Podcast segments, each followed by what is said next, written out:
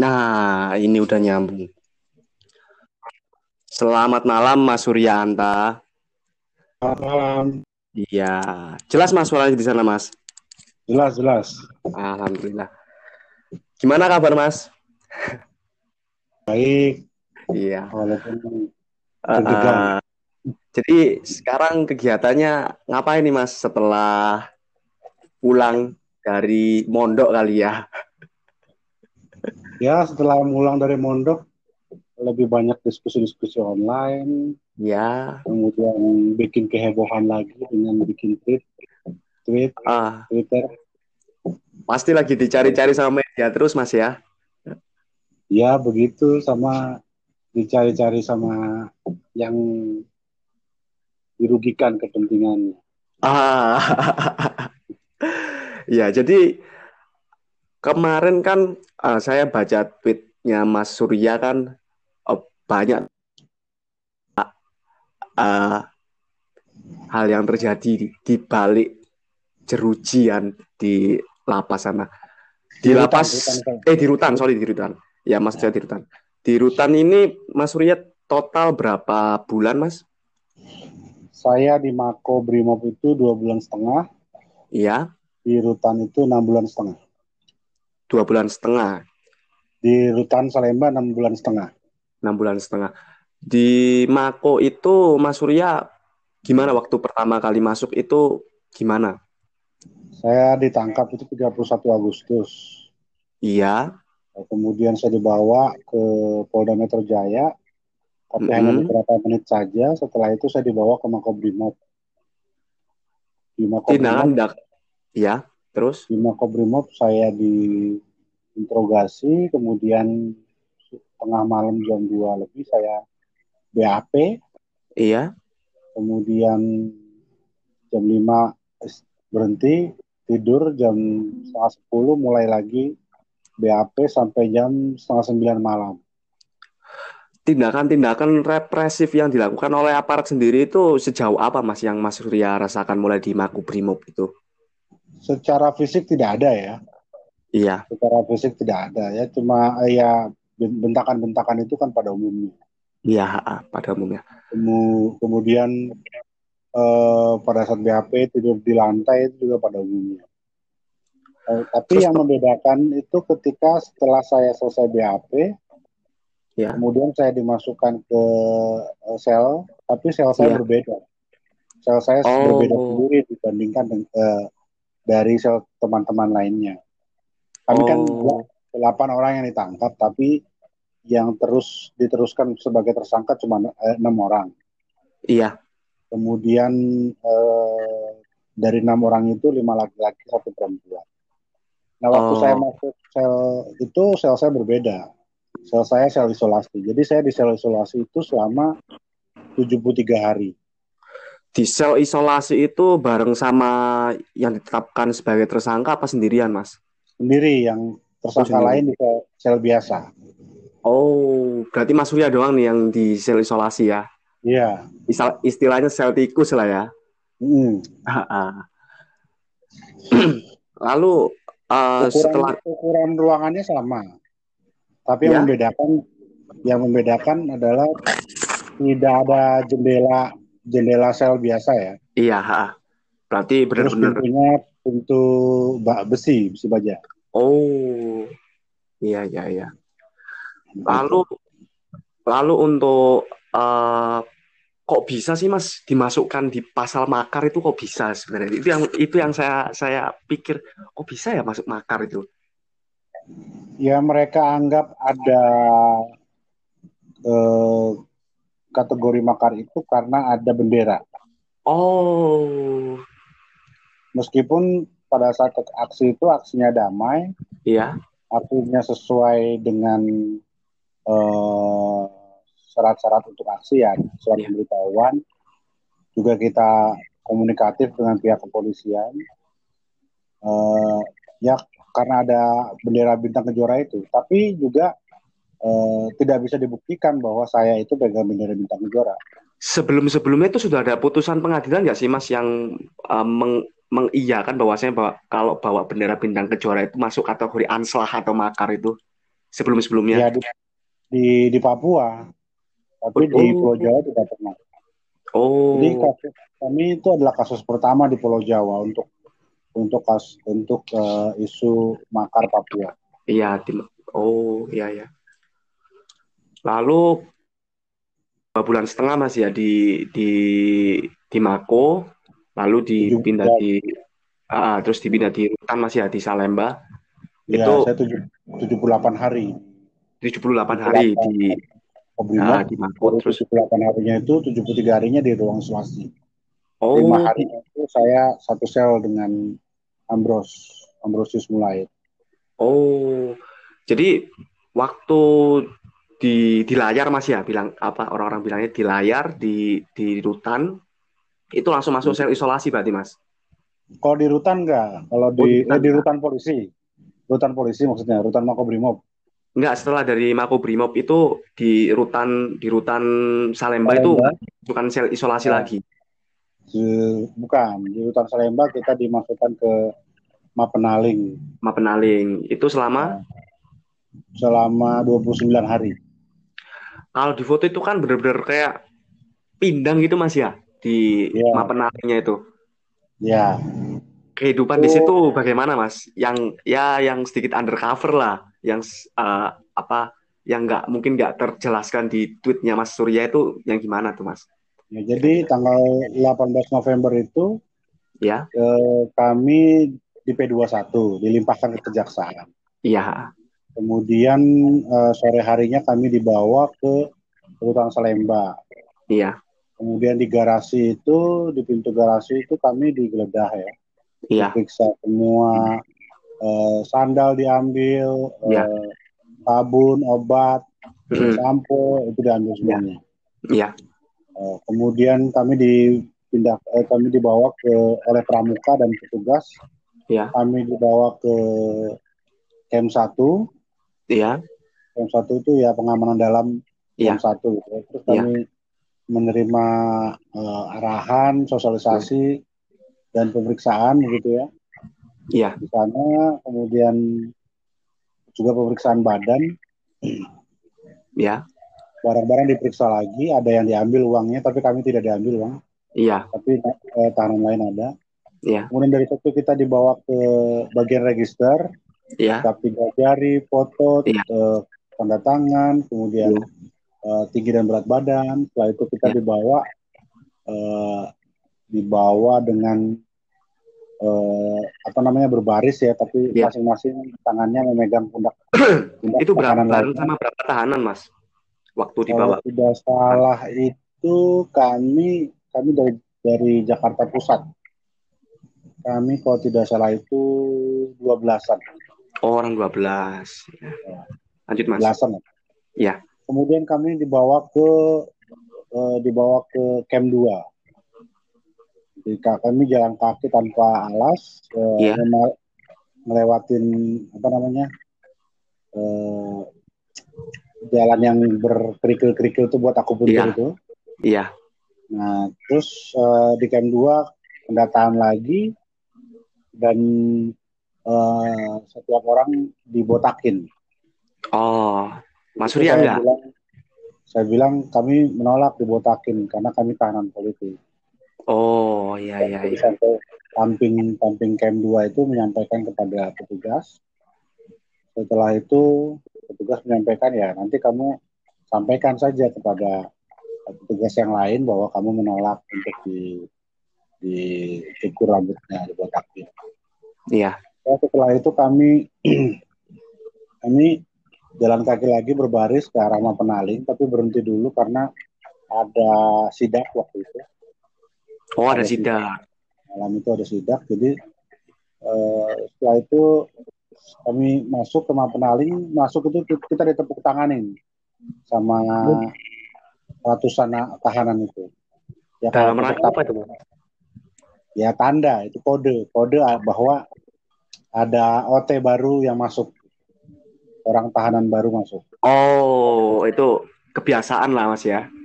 kebiasaan Ya. jadi kode di, di dalam penaling itu kalau misalnya ada petugas atau ada sidak atau ada OT baru itu Iya. kodenya semuanya tepuk tangan. Oh, ya ya ya ya. Ah, Nah, terus kami dikumpulkan eh, jadi satu di bawah TV itu kalau di foto ya. Iya. Kami dikelilingi oleh ratusan ini apa namanya tahanan lain. Ya. Saya pikir waktu itu mau dipukulin. Iya. Ternyata kami waktu itu dilotrein. Di lotrein itu Oh, ketua-ketua lapak itu eh, eh, di kemudian hari saya tahu itu lotre ya. Ketua-ketua lapak itu di memilih berhak untuk memilih siapa tahanan yang mereka ambil gitu. Oh. Nah, saya diambil, saya ditarik ya. Berarti itu semacam kayak geng-gengan gitu, Mas ya? Iya di Mapenaling itu ada berbagai ada lapak-lapak, ada lapak-lapak tidur sebenarnya. Ada Oh, lapaknya Palembang, ada lapaknya eh, Korea atau Batak ya. Korea Iya. ini Batak. iya, Ada lapak eh, Are, Are ini Surabaya, iya. Jawa Timur. Itu emang sesuai sama eh, asal sukunya. suku. Iya, asal sukunya. Oh, iya iya iya. Kemudian ada lapak Lampung Iya, atau lapak Lampung atau lapak pengurus. iya. Kemudian ada lapak eh, Barat Pusat atau Barpus, lapak Boncos, lapak Tanah Tinggi, lapak Cengkareng dan lapak eh, Musola. Nah, lapak yang paling eh, strata sosial paling rendah itu ya lapaknya lapak buaya gitu. Lapak Itu- anak hilang. Oh, berarti nggak kayak nggak ada yang ngurusin gitu, Mas ya kasarannya ya? Iya. Oh, Iya, lapak anak hilang itu ya mereka yang tidak ma- ma- ma- bisa membayar uang otean. Jadi Oh. setelah saya setelah saya dita- ditarik ke lapak Palembang itu terus dijelaskan bahwa nanti tidur di sini. Tapi kamu harus eh, membayar uang kebersamaan. iya. Baru kemudian hari saya tahu uang kebersamaan itu adalah eh, eufemisme dari penghalusan dari dari uang dari uang otean gitu. Terus uang uang itu tadi eh, emang dibuat untuk biaya hidup semua kelompok di situ apa ada campur tangan dari pihak-pihak yang terkait, Mas? Masih petugas atau siapa? Enggak juga. Jadi uang OTN ini sebenarnya lebih banyak dimakan oleh ketua lapaknya. Oh, gitu. Ya memang ada juga yang dibelikan buat buat beli eh, apa namanya Indomie bareng Iya. dia biar nggak makan nasi cadong dulu. Memang ada yang pure buat buat bareng-bareng gitu, Mas ya? Ya misalnya beli rokok. Tapi banyak juga ketua lapak ini yang eh, ngorup uang uang kas lapak gitu. Oh, dibuat di, di, disalahgunakan lah istilahnya. Iya dipakai buat nyabu gitu. Iya, buat nyabu buat apa gitu. gitu. Tapi juga memang eh, sebagian dari uang lapak ini disetor untuk eh, lapak buaya karena lapak buaya itu tiap hari tiga kali sehari dia dia nganter cadong dan Oh. cadong isi air cadong gitu ke Iya.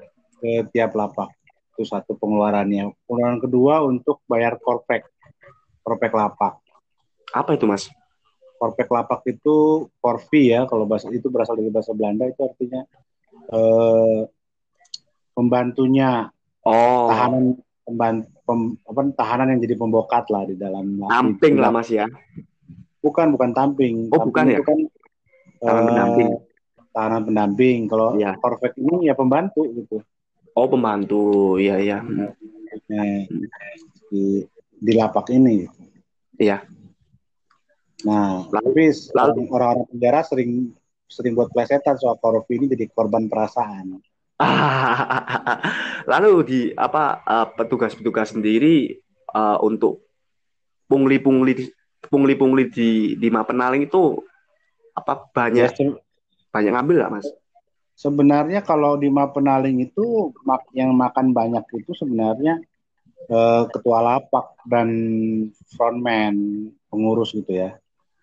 Kenapa? Pengurus Karena setiap setiap setiap lapak itu ngambil orang, ngambil OT, Iya. itu eh, pengurus itu dapat 50.000 ribu atau 100.000 ribu per orang. Oh, iya iya.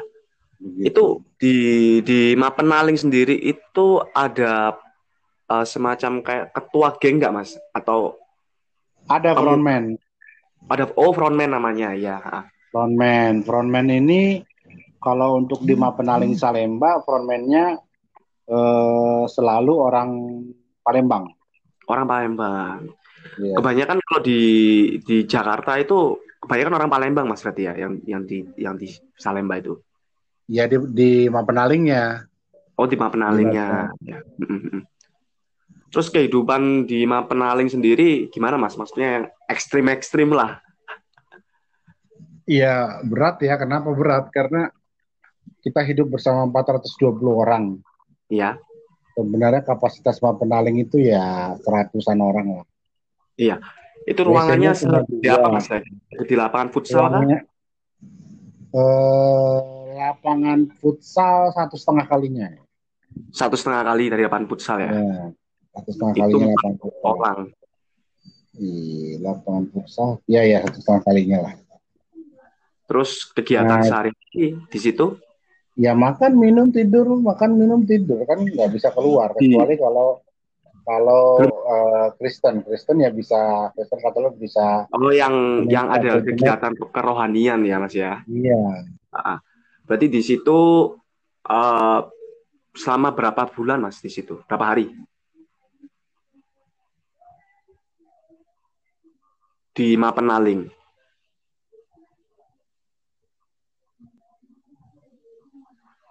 Mas? Cek.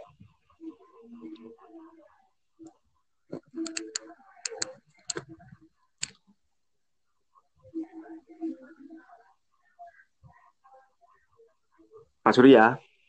iya saya dengar. Oh ya, di di apa di Mapenaling itu berapa hari Mas berarti totalnya? Ya 29 keluar hari. ya keluar dari ruangan itu 20. Oh, eh, 29 hari tapi kita, saya bisa keluar dari ruangan kalau ada kunjungan. Satu, ah. bisa keluar dari ruangan kalau ada kunjungan, Iya. kalau ada besukan, atau Iya. kalau pengacara datang, Ah, ah. atau eh, pagi atau siang kita ke gereja. Oh, Jadi kita di penampungan itu ya biar dapat udara segar dan peluang makan makan enak ya ya ke gereja gitu. berarti itu nggak bisa kayak bayar terus turun cepet gitu nggak bisa Mas ya? Bisa bayar kalau kamu punya uang. Kalau nggak punya uang ya kamu ikuti aturannya itu. 29 hari sampai 32 hari di penampungan baru turun blok. Oh, itu berarti Ada ada yang cuma hitungan jam. Hitungan Oh. jam lima yang orang-orang tipikor tipikor gitu mungkin Mas ya? Ya, ya nggak hanya itu ya narkoba juga ada. Oh, iya iya iya. Terus tujuh delapan penipuan. bayar berapa Mas orang-orang biasanya? Macam-macam ya tergantung nanti pindah ke, ke blok mana dan kamarnya bagaimana. Ada yang 17 juta, ada yang nggak, bahkan ada yang nggak sampai ke penampungan sekalipun. Namanya Oh. cuma lewat aja. Oh, Habis itu cuma ada namanya aja tapi orang nggak nggak menjejakkan kaki di penampungan. di situ ada ada semacam uh, uh, tindakan-tindakan yang nggak mengenakan nggak Mas Mas? Maksudnya ada crash sesama napi atau gimana gitu? Iyalah. Di sana itu kalau kita sering banget lihat orang lihat orang berkelahi Ya. karena rebutan nasi cadong Iya. Oh, atau misalnya eh, berkelahi gara-gara ubi ubinya kurang atau berahi karena senggolan oh. atau Cadongnya gimana Mas di situ Mas? Hah? Cadongnya di situ gimana Mas? cadongnya itu kan ada ada tempatnya tempatnya itu disebut omprengan Iya. omprengannya itu eh, di ada nasi tapi nasinya keras ya Iya. terus berkerikil Iya. kemudian nanti ada lauk lauknya bisa ikan ikannya kami sebutnya ikan indosiar gitu kami Iya. nyebut karena jaketnya kulit ja- jaketnya tebel gitu ikan Iya. kan Nggak dibersihin dulu Mas ya? nggak dibersihin dulu Iya. nah biasanya korvek itu eh, bantuin bersihin saya juga awalnya kaget kenapa nih oh, tangannya bersihin bersihin ini kita apa namanya eh, nas eh, ikan kita gitu. Iya. ternyata gitu. Terus kalau dapat daging dagingnya ya itu dagingnya kalau kayak karet ban dimakan bisa 10 menit kamu ngunyahin itu telur. Iya iya. Gitu. Iya. nah Terus? karena terus eh saya juga agak, agak tidak yakin omprengannya itu benar-benar bersih gitu. Iya. Nggak mungkin Karena dong ya- nyuci nyuci sebanyak itu mas ya iya karena itu kan sebenarnya dibersihin oleh oleh na- napi tamping napi tamping dapur. Iya. Gitu. Dan keadaan mereka juga miris sebenarnya. Setelah Iya. saya terujak lihat mereka. Iya. Mas tahu gi- gimana keadaan di dapur sendiri mas? Saya belum pernah masuk dapur sih tapi saya ketemu dengan eh, dua orang tamping dapur gitu ya. Iya. Dan memang mereka pakai baju ya, ya jorok banget gitu, oh. Samping dapur itu. Iya. Mereka kan nggak dapat honor apa pun jadi mereka kadang eh, yang penting bagi mereka mereka bisa makan mereka sudah harus kerja jam 5 pagi jam setengah enam pagi udah harus kerja. Dan tamping seperti tamping di dapur itu nggak dibayar mas? Enggak ya paling kan nanti dapat uang uang rokok dari bapaknya dari petugas gitu. kerja Tidak sosial banget mas ya berarti ya Iya, karena harapan mereka nanti mereka bisa dipermudah untuk Oh, JC, TB atau CMB, oh iya iya justice kolaborator, Iya. pembebasan bersa- cuti bersyarat atau pembebasan bersyarat. iya Nah, baju mereka tuh bisa dekilnya minta ampun, bahkan eh, untuk bisa dapat makanan, eh, untuk bisa dapat uang uang jajan sendiri, mereka kadang sisa-sisa yang di- sisa-sisa yang ada di dapur itu eh, mereka jualin lah ya. Nyari ceperan lah mas ya Ya, saya pernah beli itu. Saya beli misalnya daging saat lima belas ribu saya da- buat tiga empat orang bisa dimakan daging. Di situ ayam atau nasi nasi bungkus sendiri gitu mas Enggak, itu eh, kalau dia dia juga jual nasi ya. Jual nasi ke kamar-kamar yang membutuhkan. gitu. Tapi kan kita lebih baik beli nasi yang ada di yang ada di warung. oh iya maksud saya Karena jualan nasi yang di warung-warung itu ada mas ya ada jualan nasi yang dimilik dikuasai oleh koperasi, koperasi hutan juga ada. nggak keluar lah mas ya Iya. Nasi yang dijual oleh para napi juga ada. oh lalu di situ itu ada berapa blok mas totalnya Eh bloknya A sampai eh OPQRS. OPQRST U U U uh sampai U sampai U oh sampai U. di dalam setiap blok itu ada dibagi lagi berapa kamar atau berapa Ada di dalam satu blok ma- macam-macam ya. Ada yang eh, cuman 7 8 kamar, tapi itu yang tipe 7. Oh Gedung tipe 7. Kan ada berapa tipe gedung itu? Ada tipe 7, tipe 5, tipe 3, tipe 1. yang Nah, yang paling elit itu tipe 1. itu di blok apa yang paling elit Yang paling elit itu ya yang paling elit dari yang paling elit ya blok O. blok O itu mas ya Iya, itu kebanyakan napi-napi apa tuh mas napi-napi koruptor lah di situ. oh Tapi eh, napi-napi biasa juga ada di situ, tapi mereka tidurnya di lorong. oh Nah, Itu- kami yang bukan penghuni blok O nggak bisa nggak bisa masuk ke Oh. tangganya sekalipun nggak bisa masuk. berarti steril banget ya itu Iya. kalau turun di blok situ harus bayar berapa mas Tergantung apakah kamu langsung dari pol, misalnya tak kamu tahanan Polda ya, iya kamu langsung dari Polda ke masuk kamar, ya berarti kamu bisa bayar di dari 40 sampai 70 juta, 50 sampai 70 juta ya. dengan fasilitas Dengan fasilitas kamu tidur sendiri di kamar itu. oh gitu Kamu dapat tempat tidur juga. kalau di kalau mas Surya sendiri kemarin di, di mana Kalau saya di blok J.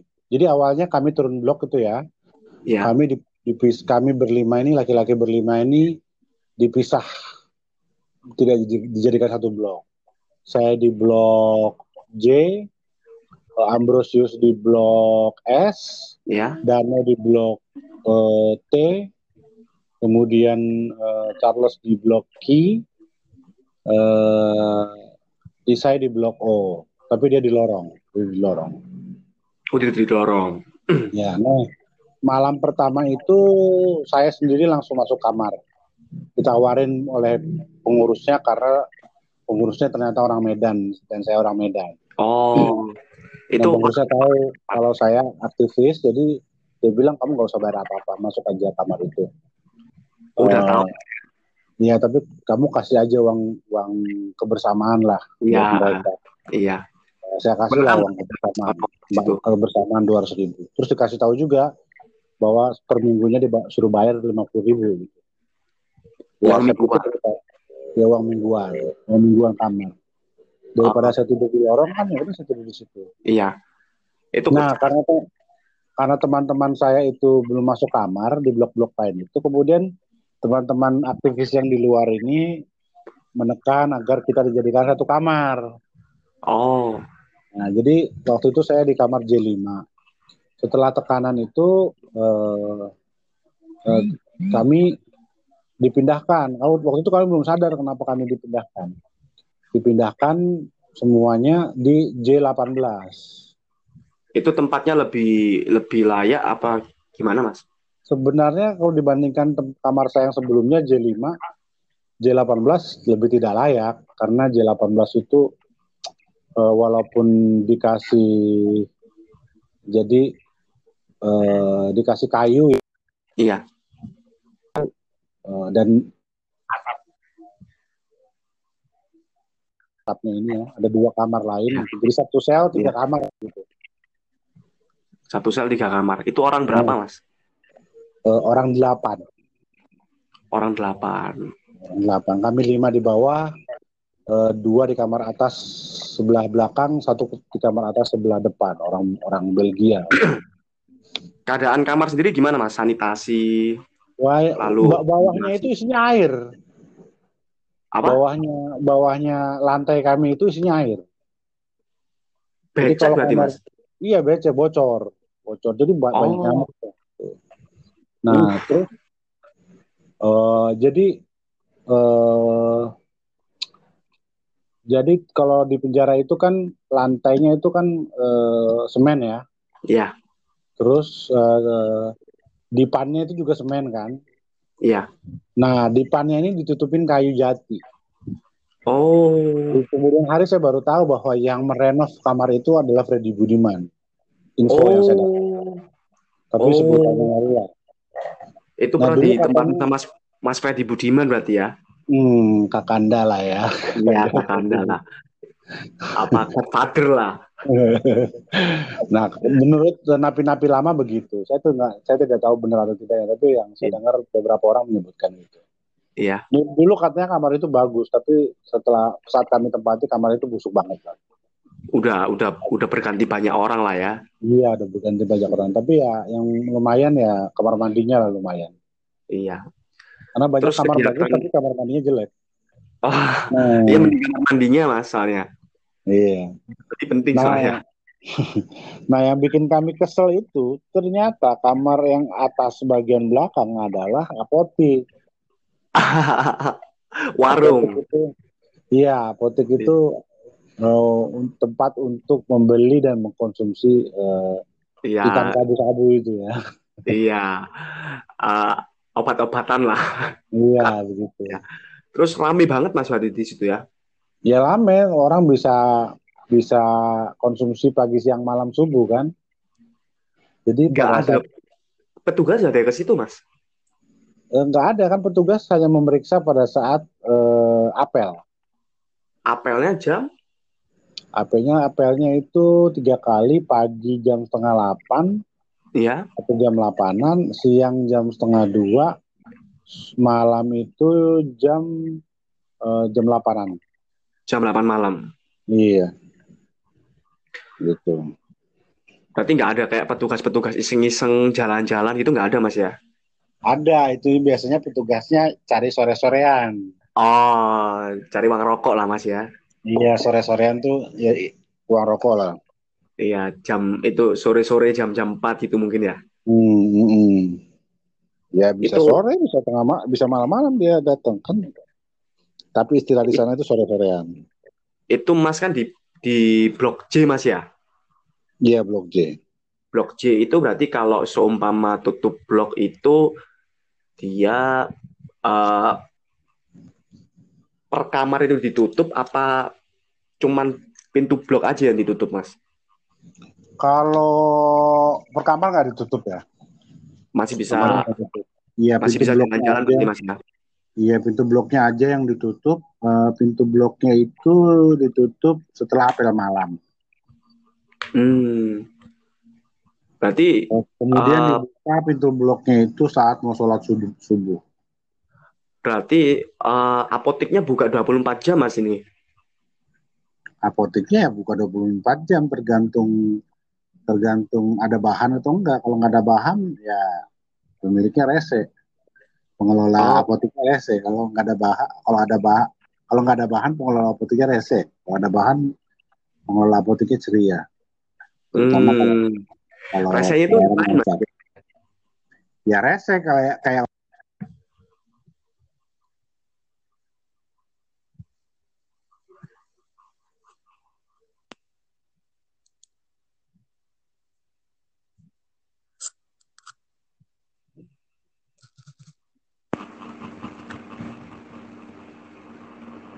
Halo, Mas? Putus.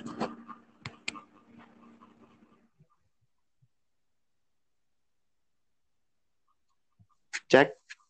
Cek, cek, cek, cek. Iya, ya. Iya. Hmm. Ah, jadi rasanya gimana, Mas, tadi, Mas? Keputus soalnya. Ya, rasanya itu ya itu ya kalau ya nanti bisa dia nah. bentak-bentak orang, bahkan oh. ya dakduk-dakduk sendiri, dia maki-maki oh. orang lain gitu. Itu di atasnya emas itu ya berarti ya apoteknya. Iya. Kegiatannya waktu di blok ngapain aja mas? Setiap ya, harinya? Kita uh, kita bang ya lebih seringnya bangun siang sih ya bangun siang. uh, kemudian kadang kita ke gereja, kemudian sore itu kita kita olahraga mau volley mau main basket ataupun main main uh, futsal ataupun yeah. nonton orang main tenis meja gitu. Yeah. Lalu kalau nggak main ke blok-blok lain ngobrol oh. sama di uh, di situ napi-napi sendiri ketika tahu Mas Tapol gimana Mas responnya? Atau ya gimana? ada yang hormat, ada yang uh, segen, ada yang seneng ngajak ngobrol. Ya kebanyakan ya uh, segen lah ya mereka tahu Mas Rati ya. Kebanyakan mereka tahu apa yang Mas perjuangkan itu sendiri. Iya tahu. Ya ada yang tahu, ada yang nggak tahu tapi dikasih tahu temennya gitu lah. Iya. Juga yang tahu dari media mengira, gitu mungkin ya. Hmm, ini ada yang mengira saya saya uh, napi narkoba gitu. Setelah saya jelaskan saya bukan napi narkoba, bukan napi kriminal gitu. Iya. Lalu mereka tanya uh, waktu persidangan nih mas, persidangan gimana mas?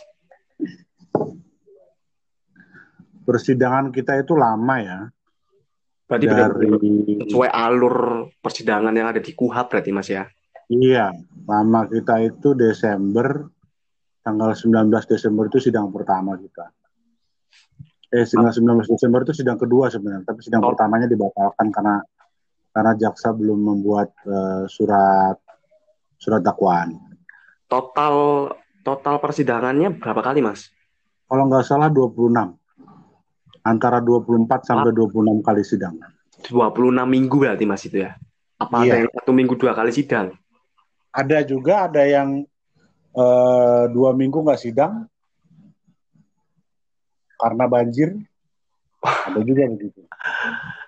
Lalu bagaimana mas uh, fakta-fakta di persidangan sendiri? Caksanya lah. Ya di persidangan itu jaksa sebenarnya membuat memaksakan pengad, memaksakan dakwaan ya. Banyak orang yang saya tidak kenal dicantumkan. Oh.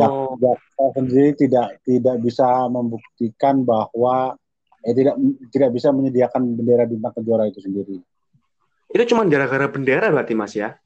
Iya, tapi kan karena ada bendera itu makanya semuanya di uh, di istilah orang Makassar itu dicocologikan lah.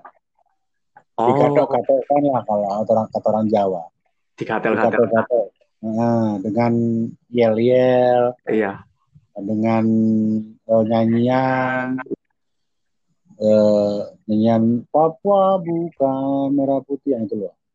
Oh, Atau yel-yel Papua merdeka, Papua merdeka, gitu kan. Semuanya digatok-gatokkan. Padahal kan yel-yel dan dan nyanyian itu bahkan sudah ada sebelum saya lahir mungkin.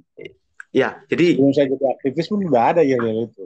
uh, ini mungkin yang di, di- di- dipertanyakan sama orang-orang nih Mas, karena Mas kan uh, aktivis uh, pro Papua lah. Sebenarnya tujuan dari setiap aktivis Papua sendiri ini menuntut kesetaraan atau menuntut kemerdekaan, Mas. Kalau saya aktivis solidaritas untuk Papua, ya, saya bukan orang Papua, saya orang. Batak.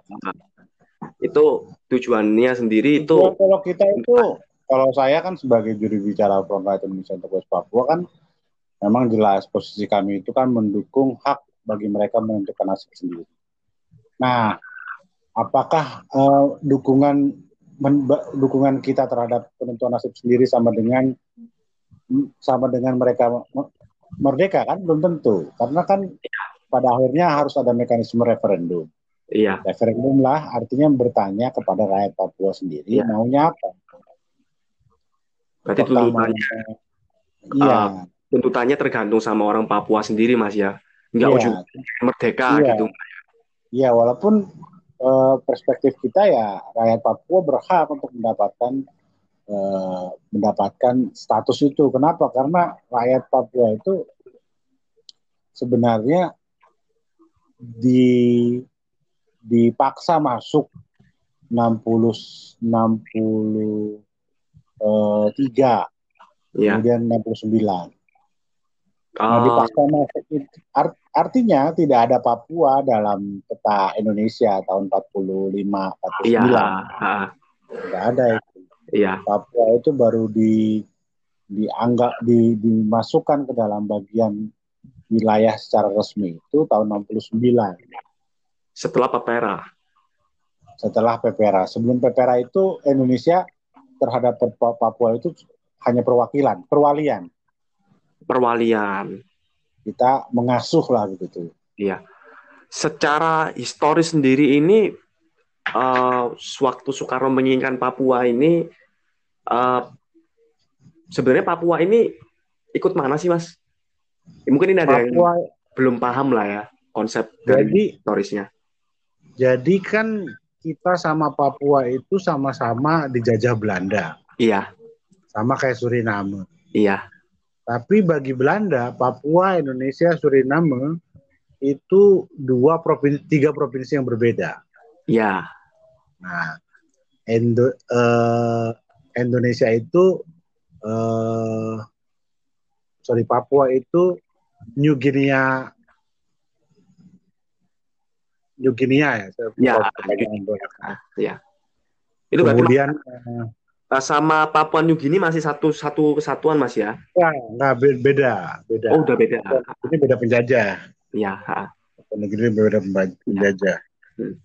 Nah, jadi intinya tiga tiga wilayah ini beda provinsi, beda ini ad- ad- sistem administrasinya. iya, Nah, kemudian ketika Indonesia memproklamasikan kemerdekaannya ya, iya, 17 Agustus 45, eh, pro- memproklamasikan buat sebenarnya ini juga menurut saya kritik terhadap sejarah dan klaim kita gitu. iya, Bagi saya Indonesia itu tidak merdeka 17 Agustus 45. iya, Bagi saya Indonesia itu merdeka 27 Desember 1949. Gini aja lah. Kalau Ya, kamu ini- nembak cewek, iya, kalau kamu nembak cewek, cewek itu mikir-mikir dulu kan. iya, Nah, jawaban si cewek itu kan bukan hari itu, bisa minggu depan, bisa bulan depan. Ya itu kan? Harusnya tanggal jadiannya itu kan di bulan depannya itu kan. Iya. Nah, begitu juga ketika Indonesia eh, Soekarno Hatta proklamirkan kemerdekaan 17 Agustus, Iya. si penjajah lamanya itu belum mengakui. ya 49 kan baru diakui itu baru- Belanda ya. Iya, Ah, tapi kan kita tidak pernah merayakan hari kemerdekaan tanggal empat- eh, tahun 49 gitu. iya, Tidak pernah karena Nah, dideklarasikannya tahun 45. Iya, diproklamirkan. Nah, Iya. ketika setelah Indonesia merdeka, Indonesia selalu mengklaim bahwa Papua harus masuk begitu. Nah itu jadi wilayah sengketa. Ya. Sengketa antara Indonesia dan Belanda di, di setiap perundingan. Iya. Mau perundingan Lenggarjati, mau perundingan Renville, Renville. dan terakhir uh, konferensi meja bundar. Di konferensi meja bundar itu Indonesia, en, wilayah uh, Belanda mengakui Indonesia sebagai negara berdaulat, tapi wilayahnya bukan tidak sampai Papua. Iya. Wilayahnya itu dari Aceh sampai Ambon. Oh, nah, iya iya. Tuh. Dari kan, Aceh sampai Ambon. Kalau saya nggak baca di bukunya Tan Malaka yang Gerpolek sendiri kan emang Indonesia sendiri melewati masa yang masa yang apa ya degradasi lah degradasi ketika uh, perjanjian-perjanjian itu tadi banyak uh, ketika setelah eh sebelum Tan Malaka ketangkep tahun 48 itu kan udah udah banyak banget Indonesia melakukan perjanjian-perjanjian yang malah mengurangi banyak wilayah-wilayah Indonesia itu sendiri ya Mas ya. Iya, tapi kan begini, kita tidak pernah bertanya pada orang Papua dan orang Papua juga tidak terlibat di dalam proses perjuangan kemerdekaan Indonesia. Pada waktu itu, pada waktu itu uh, pejuang-pejuang di Papua sendiri nggak ada yang uh, mendapatkan semacam klaim politik atau apa gitu, Mas? Enggak, karena kan memang beda beda konteks mereka. Mereka status quo berarti itu Mas ya pada saat itu. Ya, mereka mereka menurut saya sih waktu waktu tahun 40-an, 50-an da, belum dalam status uh, eksploitasi besar-besaran oleh kolonialis Belanda gitu. Uh -uh. Karena Belanda itu de facto-nya yeah. Iya. uh, mengeksploitasi uh, tanah Papua itu kurang dari 30 tahun. Wow. Sebenarnya berbeda dengan apa yang terjadi di di di, Indonesia nih. Berarti ada semacam uh, semacam Soekarno ini maksa berarti Mas ya? Saya pikir bukan hanya Soekarno ya, pada umumnya mau yang kiri mau yang kanan di tahun 40-an, 50-an, 60-an itu bersetuju Papua itu ikut masuk Indonesia. Pada saat Tapi, itu memang Papua nggak diberikan sama sekali kesempatan berarti Mas? Ya enggak, enggak dong. Papua itu kan uh, didaftarkan oleh Belanda di uh, resolusi 2504 iya. di Komite Dekolonisasi. Mereka iya. sudah punya ibaratnya udah punya trayektorinya sendiri untuk mendapatkan kemerdekaan dari Belanda. Oh, oh gitu ya. Sudah ada janji begitu. Oh, janji sudah ada itu, udah udah ada perjanjian mungkin Mas ya? Ya, sudah ada pendaftaran juga di komite dewan uh, di PBB untuk uh, oh. dekolonisasi, komite dekolonisasi. Kalau menurut alurnya Belanda sendiri, Papua ini bakal dilepas itu tahun berapa mas harusnya? Uh, 71.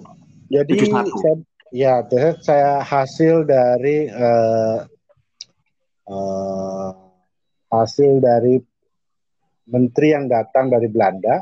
Iya eh, sekitar bulan Februari Maret 1961 menyampaikan bahwa persiapan dekolonisasi bagi Papua itu oleh pemerintah Belanda selama 10 tahun. Oh. Tapi nampaknya itu dipercepat ketika ada eh, apa namanya tekanan besar dari Indonesia dan juga ketika Indonesia mendapatkan dukungan dari Uni Soviet. Oh. Jadi kan ya biaya nah. operasi Tikora itu biaya operasi Tikora itu dari negara komunis coy. Uni Soviet semua ya. Dari Uni Soviet. Iya. Karena pada saat itu kecenderungan Indonesia di blok blok timur lah. Iya. Iya. Nah, uh, sebenarnya nggak juga, tapi ya itulah Soekarno bisa main zigzag dia. Kan? Iya, main dua kaki lah pada saat itu. Nah, terus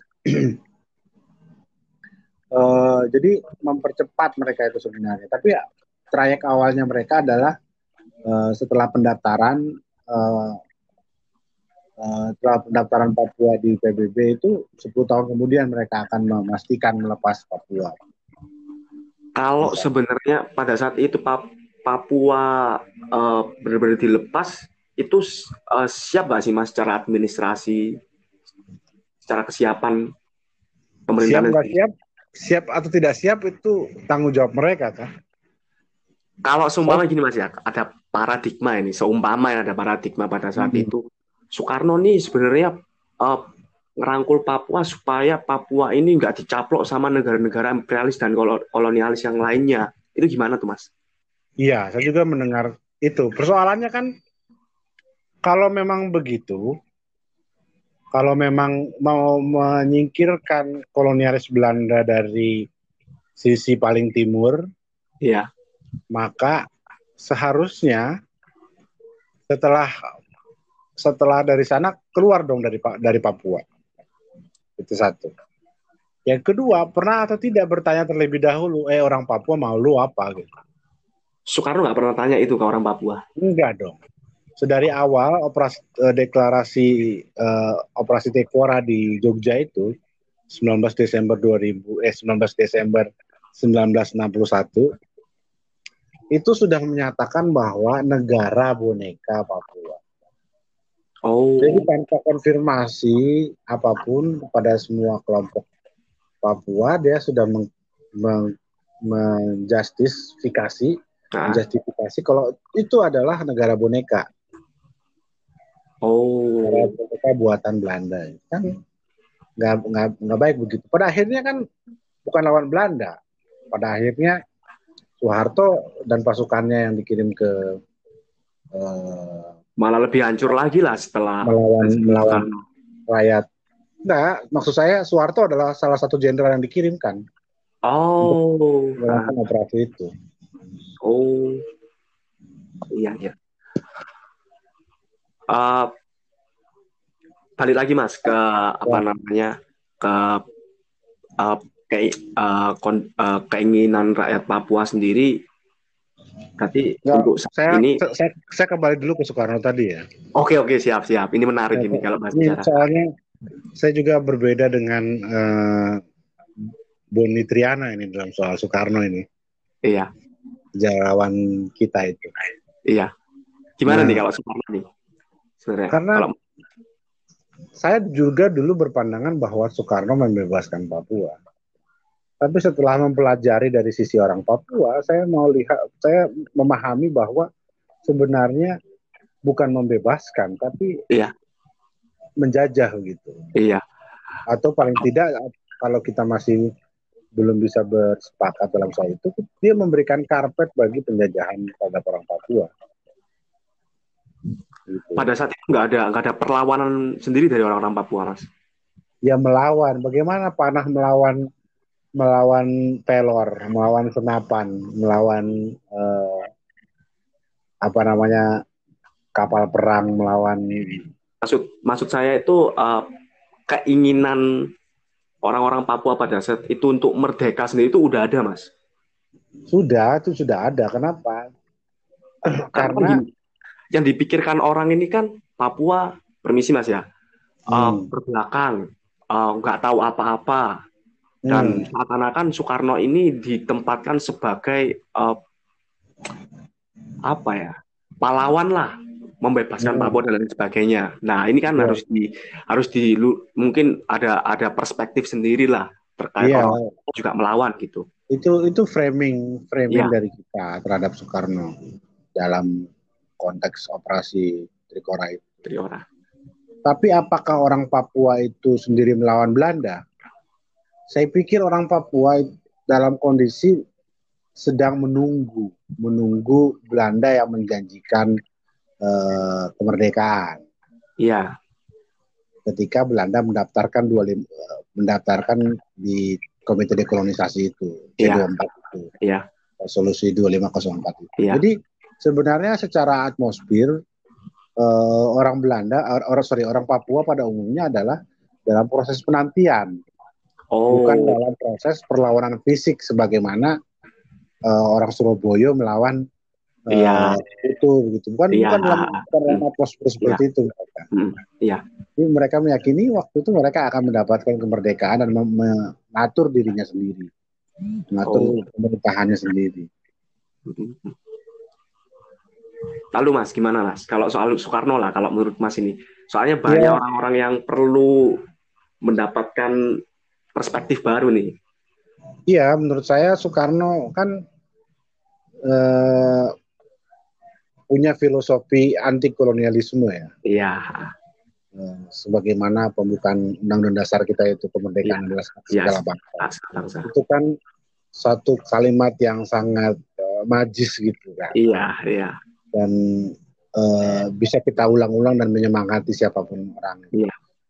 Nah, tapi begitu kalau konteks Papua, kepentingan nasional, kepentingan yang besar adalah bukan kepentingan kepentingan menyingkirkan kolonialis Eropa ini. Iya, dari tanah tanah Papua ini. iya, Tapi kepentingan nasionalnya adalah kepentingan mengin- me- me- mengintegrasikan Papua menjadi bagian Indonesia.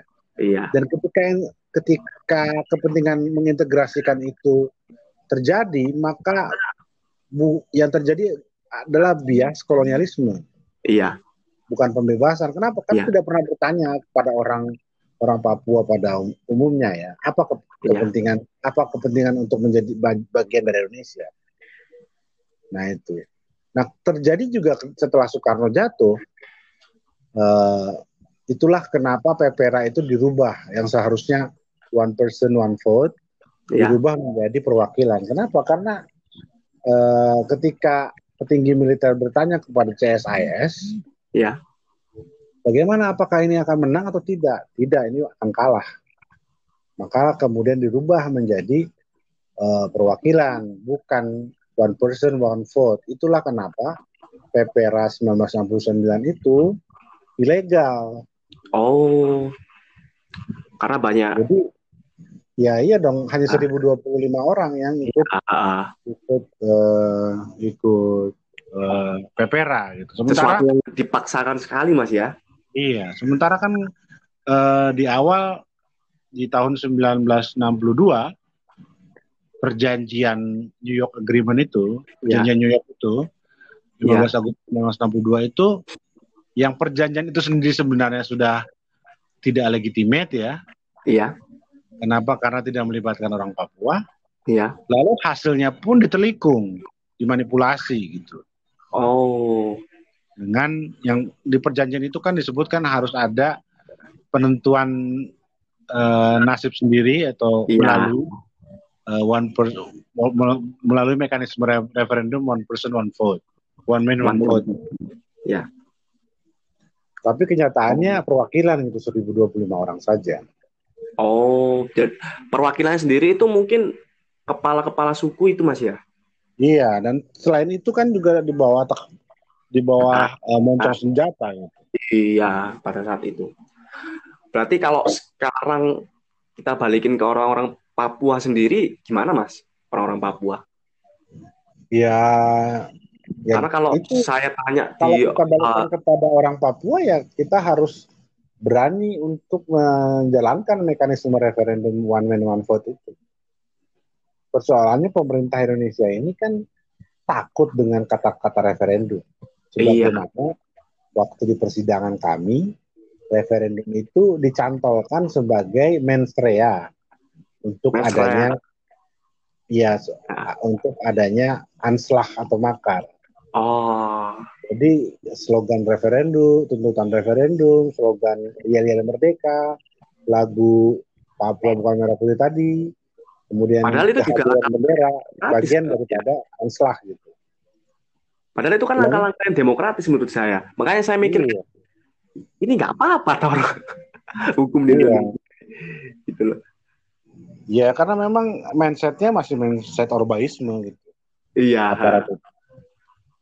Jadi kalau Mas pribadi sendiri sama teman-teman yang kemarin baru pulang, tuntutannya ya uh, kembalikan lagi ke orang-orang Papua, Mas ya. Iya, Berarti nggak nggak tuntutannya ujung- kembali.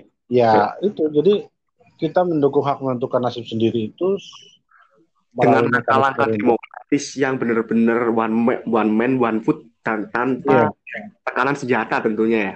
Iya.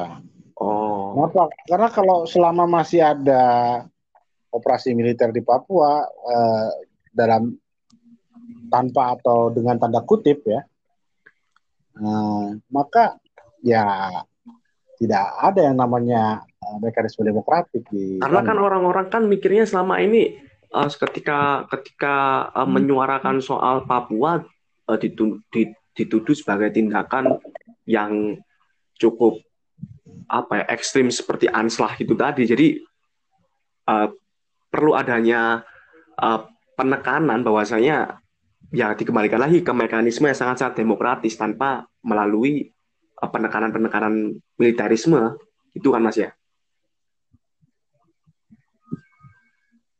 mas cek cek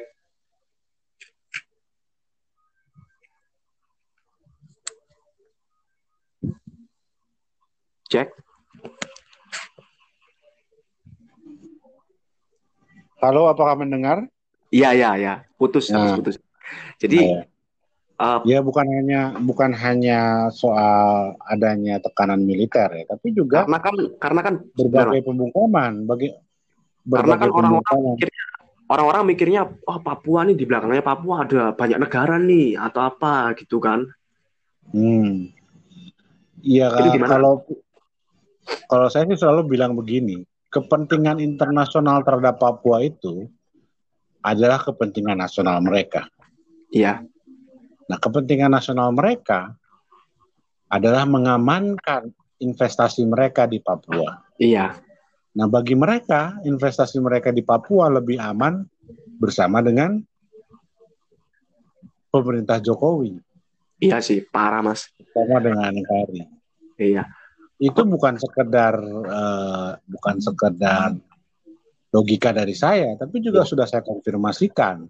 Saya bertemu dengan dengan orang kedutaan besar Australia. Iya.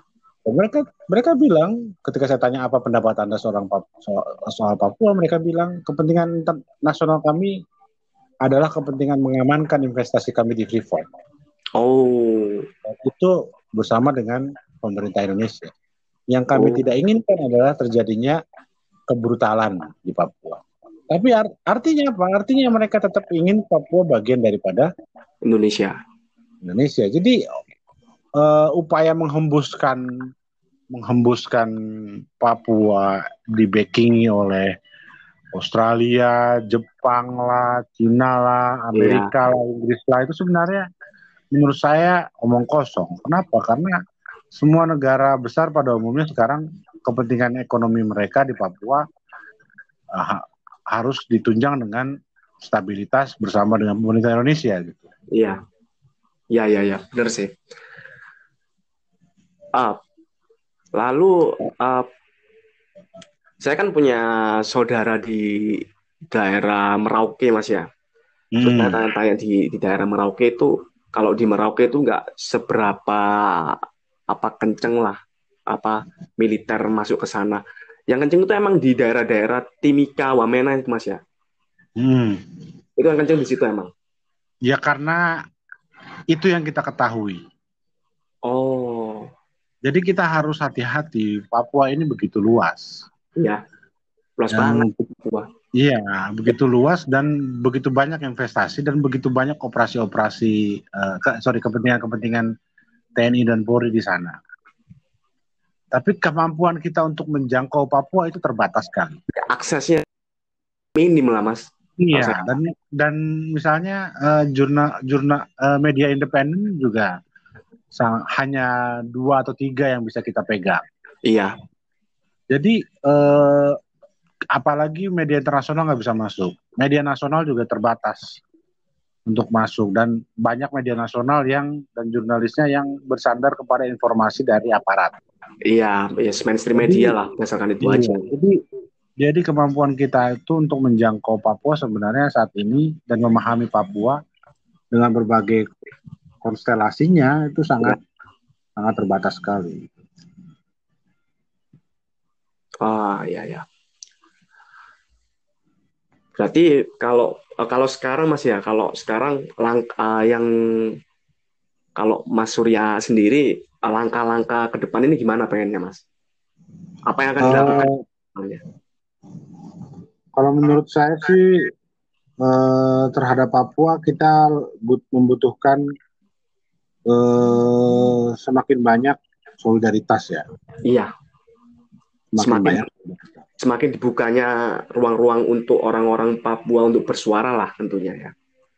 Iya, kalau kalau kalau kita tidak bisa memperluas solidaritas, maka Papua akan tertutup bagi siapa pun, iya. baik informasi, komunikasi, dan itu berbahaya bagi orang Papua. Kenapa? Karena karena semakin banyak informasi akan semakin banyak uh, data yang kita dapatkan, semakin banyak informasi yang kita dapatkan sehingga kita bisa merespon.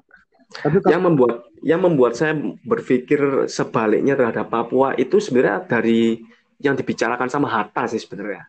Itu yang membuat saya mikir ya juga ya yang yang yang dikatakan Hatta mungkin benar juga bahwasanya nasib Papua dibalikan ke Papua sendiri pada saat tahun-tahun 48 atau 447 lah pada saat itu. Dan menurut saya itu sangat-sangat sangat-sangat relevan hingga hari ini. Uh, kalau Mas Surya sendiri setelah dari Bu ini, kapok nggak Mas untuk tetap menyuarakan apa yang terjadi di Papua dan memperjuangkan orang-orang Papua? Halo? Cek, cek. Cek, cek, cek. Iya, ya.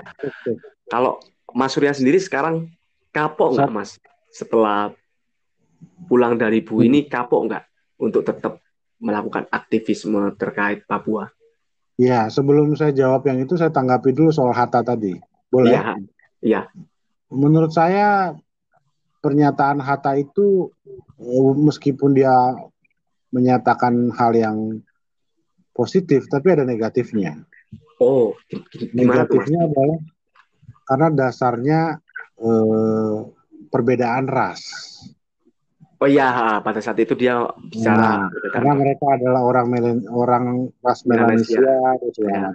ya. Nah, menurut saya itu juga cerminan dari dari eh, konsep kebangsaan kita di masa lampau itu. Kalau bangsa kita adalah bangsa Melayu. Iya. Nah, sebenarnya kebangsaan itu melampaui batas suku, agama, ras. Iya. Dan golongan kan. Tapi iya. Eh, Uh, karena itu saya juga kurang setuju dengan logika itu. Tapi lebih Mungkin... tepat bahwa memang orang Papua itu tidak masuk di dalam uh, rel sejarah kita dalam proses perjuangan pembebasan nasional dari Belanda itu. Iya, mungkin konsepnya uh, belum seluas sekarang mungkin lah ya yang hmm. dijelaskan sama Hatta.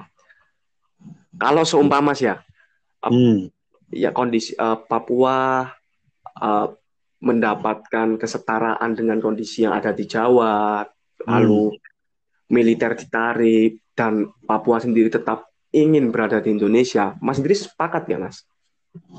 Kalau saya saya kembalikan kepada rakyat Papua ya. Intinya itu ya. Iya, saya kembalikan kepada rakyat Papua. Karena bagi orang Papua, mereka nggak peduli soal dapat otsus atau tidak, dapat iya. uh, gula-gula apa atau roti pembangunan apa dari pemerintah. Bagi iya. mereka adalah soal kebenaran sejarah. Oh. Kebenaran sejarah bahwa mereka sudah mendeklarasikan kemerdekaan 1 Desember 1961. Iya. Nah, oh, itu. Hmm. Jadi kebenaran bagi mereka adalah mereka adalah entitas yang berbeda. Nah, ini yang harus ditekankan karena orang-orang orang-orang yang punya mindset-mindset yang NKRI harga mati itu kadang-kadang repot, pusing saya. Nah, kalau jadi kalau masalah masalah eh, pelanggaran HAM segala yeah. macam, yeah. Eh, bagi mereka yang paling fundamental adalah masalah kebenaran sejarah. Jadi oh. bahkan ada yang berpikir berpikir ekstrim begini, ya sudah tangkap saja seribu orang, kasih masuk penjara seribu orang. Iya.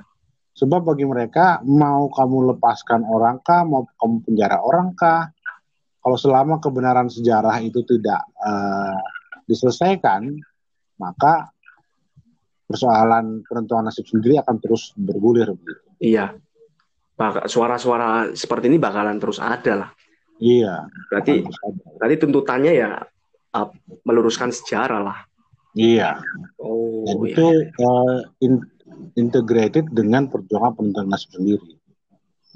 Hmm, ya, ya, ya. Lalu eh, kita balik lagi Mas ya, balik Ya. kondisi di di apa di rutan di rutan Salemba kemarin. Waktu kemarin Mas pulang, lalu speak up bikin tweet di Twitter itu nggak langsung di di operasi tuh Mas, yang di rutan tuh nggak ada apa gitu menurut informasi. Hmm, saya cuma dengar bahwa di sana heb- di dalam heboh. Ya, Oh, kemudian saya mendengar banyak orang dioper. Itu aja karena eh, yang memberitahu saya juga terbatas. dioper. Ya dioper itu dipindahkan ke lapas. gitu. Oh, Tapi saya kira memang sebaiknya lebih banyak orang di di di oper ke lapas. Kenapa? Karena ya, menurut banyak napi yang sudah berkali-kali masuk penjara di lapas itu pengurusan untuk eh, yang lain-lain lebih murah lah katanya. iya. Lalu kalau menurut informasi sih juga di lapas sendiri eh, standar hidupnya lebih baik, terus nggak Hmm. asal lah, lebih lebih diatur lah kalau di lapas itu. Mhm. Kalau di rutan, wah parah emang. Di kayak dikatakan kayak di rutan Medaeng pun, wah parah, lebih parah daripada di di Salemba. Saya saya saya banyak dapat informasi lebih parah daripada di Salemba. Mhm. Dia emang emang di di di, di selama Mas Surya di rutan sendiri emang udah udah bener-bener overload Mas ya. Iyalah, waktu saya masuk itu saja eh, kapasitas Salemba sebenarnya 1.500, tapi Iya. yang yang masuk itu sudah 4.300. Wow. Over Hmm. banget Mas ya itu. Iya, Wah parah. lebih dari 200 persen kan. parah. Sedangkan or- orang-orang juga eh, hukum kita sendiri juga gini-gini aja. Hukum, Parah. hukum, hukum kita masukin orang ke penjara melulu sih dan kemudian Iya, diadopsi Hmm. jadi budaya memenjarakan orang. iya. Duit duit berapa tuh duit triliunan dibuat ngurusin orang di penjara. Iya. Gila. Terus eh, setelah Mas kemarin, berarti Mas kemarin se- bikin tweet itu berapa hari setelah Mas pulang, Mas? Dua bulan, hampir dua bulan. Dua bulan setelah pulang itu ya. Iya. Terus nggak ada nggak nggak ada dihubungin sama siapa sama siapa. Iya, ini ada ada mantan-mantan napi yang menghubungi, ada yang bilang bagus, ada yang bilang tapi ada yang serem dan segala macam lah. Tapi nggak maksudnya sama orang-orang yang punya kuasa lah.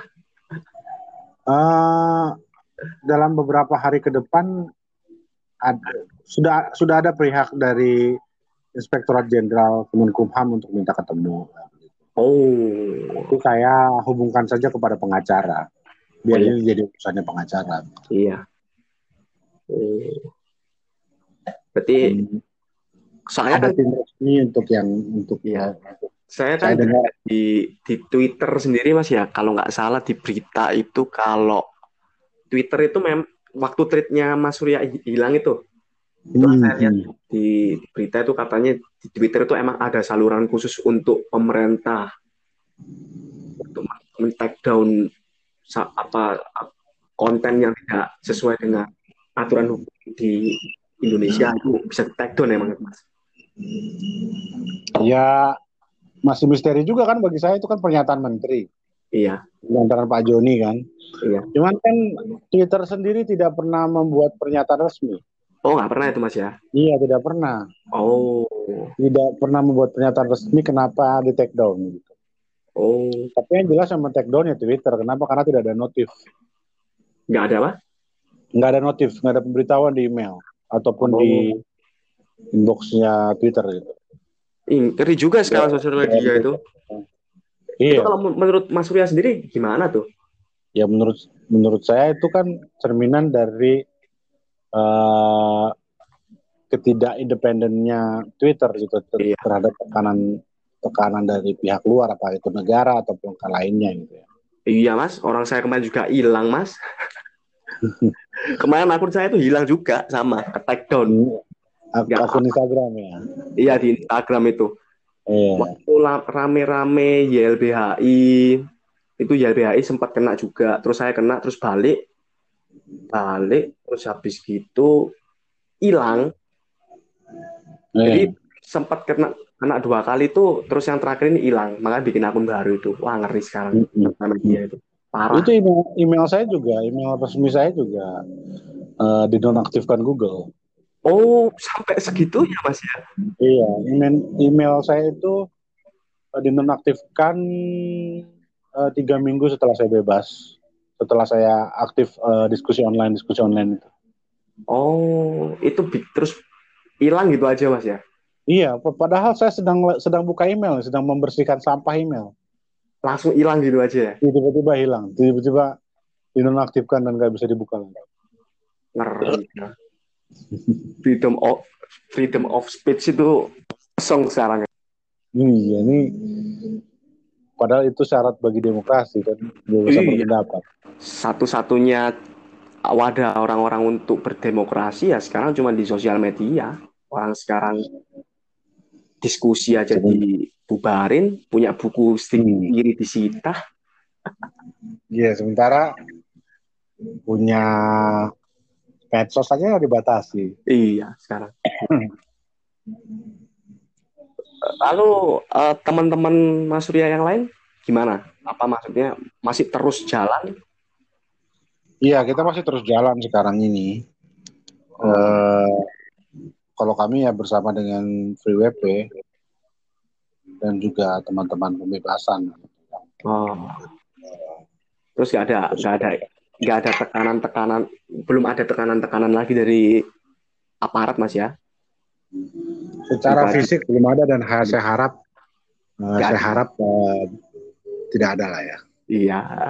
Walaupun lebih- ya harapan itu juga realitas di Indonesia, Iya. realitas ya Karena sudah- demokrasi. Karena sudah masuk jalan tanpa batas ya, ya udah di jalannya aja gitu Mas ya. Jalan tanpa akhir kalau katanya orang-orang.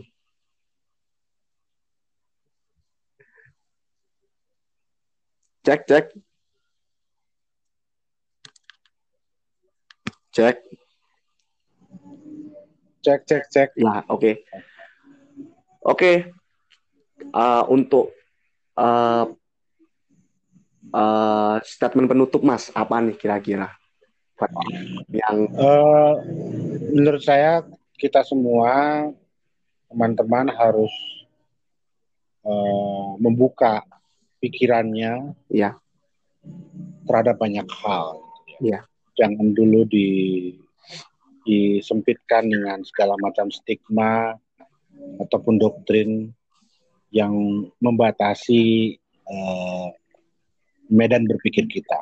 iya, Medan berpikir kita dibuat merdeka dulu iya, eh, supaya kita bisa menerima fakta-fakta sebagaimana fakta-fakta yang terjadi di penjara iya, ataupun fakta-fakta terhadap orang Papua. iya, dengan kita bisa membuka pikiran, maka kita juga bisa menghargai pendapat orang.